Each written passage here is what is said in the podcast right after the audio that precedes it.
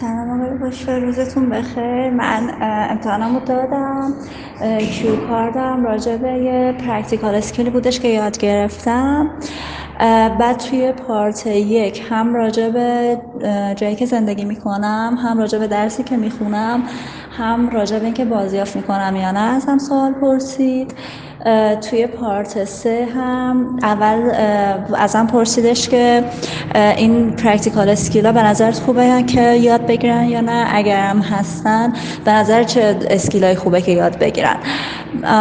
بعدش ازم سوال پرسید راجع به اهمیت درس خوندن و همین دیگه.